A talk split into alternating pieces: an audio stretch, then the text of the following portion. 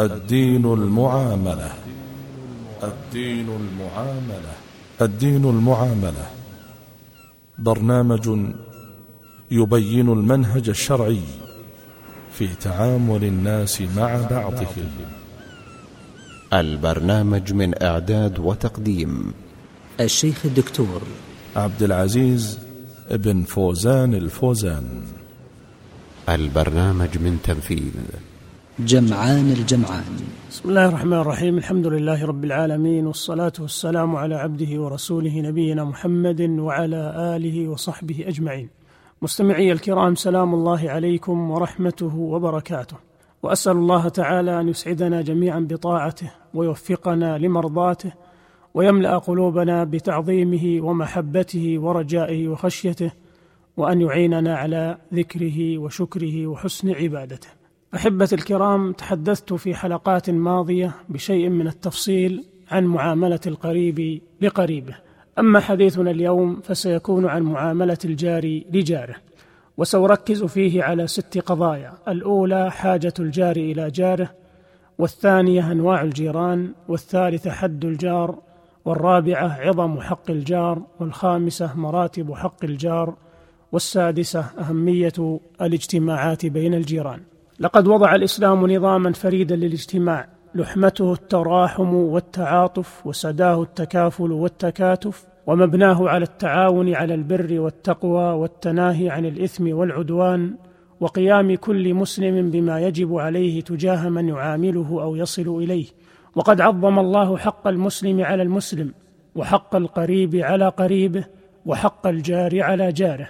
والقيام بهذه الحقوق من أهم أسباب السعادة للفرد والمجتمع، فإن الناس في هذه الدنيا ممتحنون، والمصائب تحيط بهم من كل جانب، والإنسان بمفرده أضعف من أن يصمد طويلا أمام هذه الشدائد، ولئن صمد فإنه يعاني من المشقة والجهد ما كان في غنى عنه لو أن إخوانه التفتوا إليه وحدبوا عليه وهرعوا لنجدته وأعانوه في مشكلته، فالمرء قليل بنفسه كثير بإخوانه وجيرانه وأهله.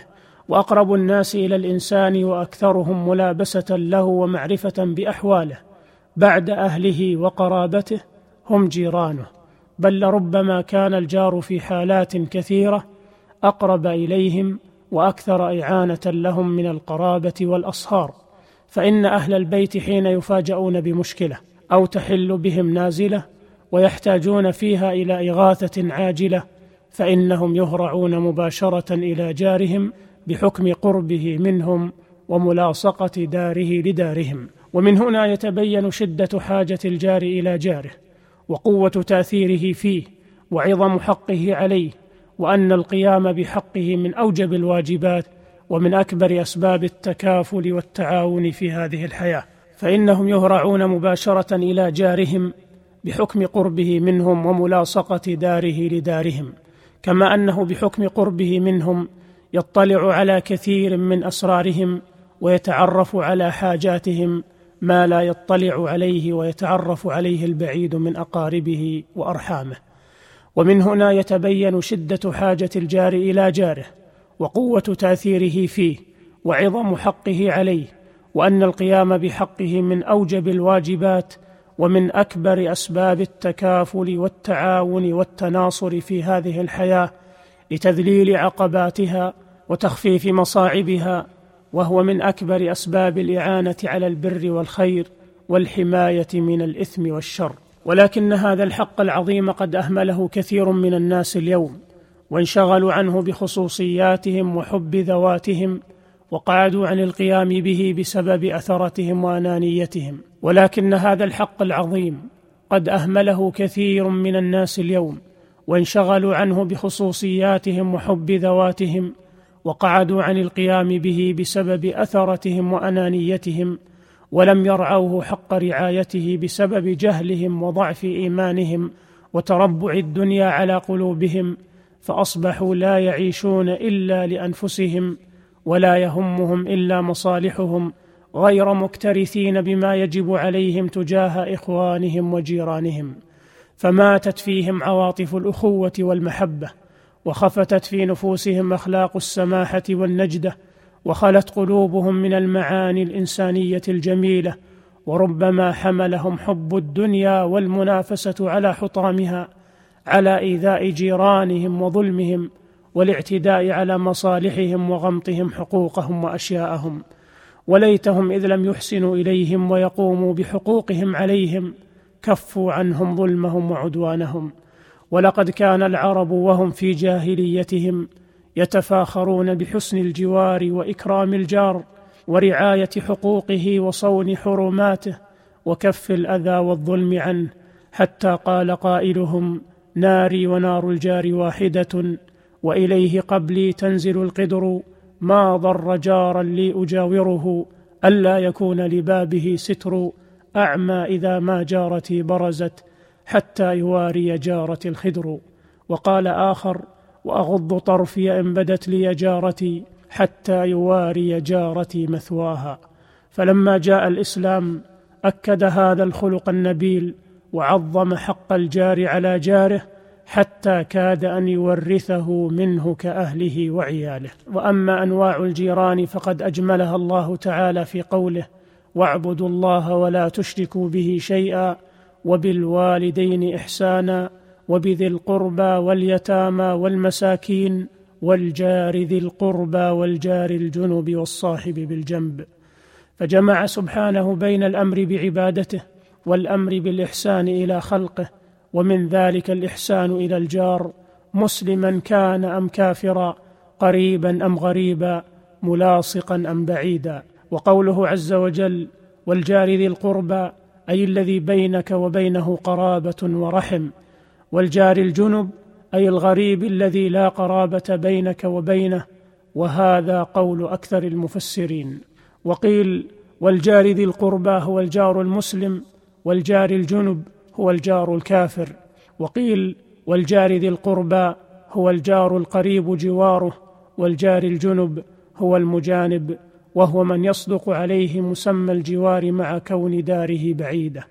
وكل هذه المعاني صحيحة، والآية تشملها وتدل عليها، وهؤلاء كلهم لهم حق الجوار، وإن كان حقهم متفاوتا بحسب تفاوت أحوالهم. قال الحافظ ابن حجر: واسم الجار يشمل المسلم والكافر والعابد والفاسق والصديق والعدو والغريب والبلدي والنافع والضار والقريب والأجنبي والأقرب دارا والأبعد، وله مراتب بعضها أعلى من بعض، فأعلاها من اجتمعت فيه الصفات الأول كلها، ثم أكثرها وهلم جرا. انتهى كلامه. فالجار الذي بينك وبينه قرابة حقه لا شك آكد من حق الجار الأجنبي، وحق الجار المسلم آكد من حق الجار الكافر، والملاصق حقه مقدم على حق البعيد. فالجار الذي بينك وبينه قرابة حقه آكد من حق الجار الأجنبي، وحق الجار المسلم آكد من حق الجار الكافر، والملاصق حقه مقدم على حق البعيد. وقد روى البخاري عن عائشة رضي الله عنها أنها قالت: قلت يا رسول الله إن لي جارين فإلى أيهما أهدي؟ قال: إلى أقربهما منك بابا.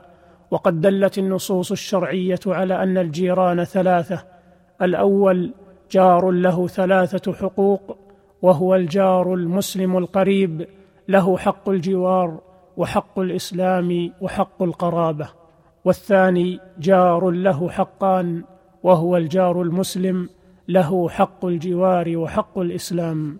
والثالث جار له حق واحد، وهو الجار الكافر، له حق الجوار فقط. والثالث جار له حق واحد، وهو الجار الكافر، له حق الجوار. وأما حد الجار فقد اختلف العلماء في من يشمله اسم الجوار على أقوال كثيرة، من ذلك ما جاء عن علي رضي الله عنه أنه قال: من سمع النداء فهو جار، فكل من يسمع صوت مؤذن الحي الذي يؤذن بدون مكبر صوت فإنهم يعتبرون جيرانا.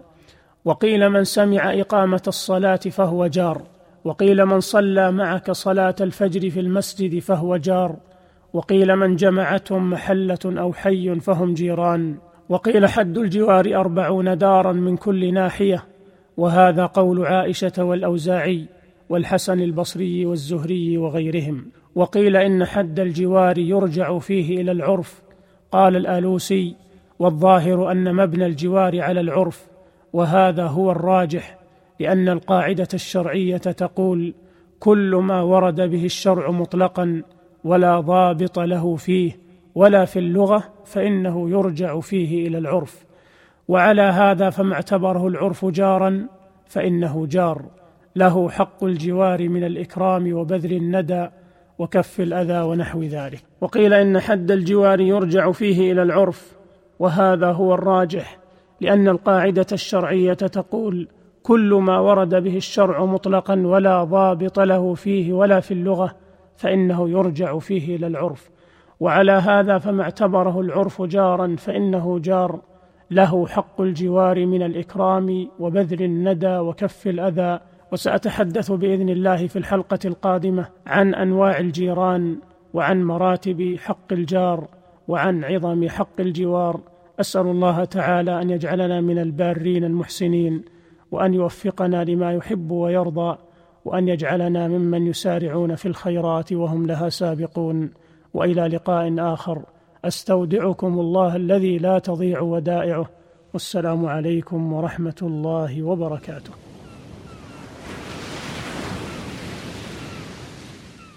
الدين المعاملة. الدين المعاملة. الدين المعاملة برنامج يبين المنهج الشرعي في تعامل الناس مع بعضهم.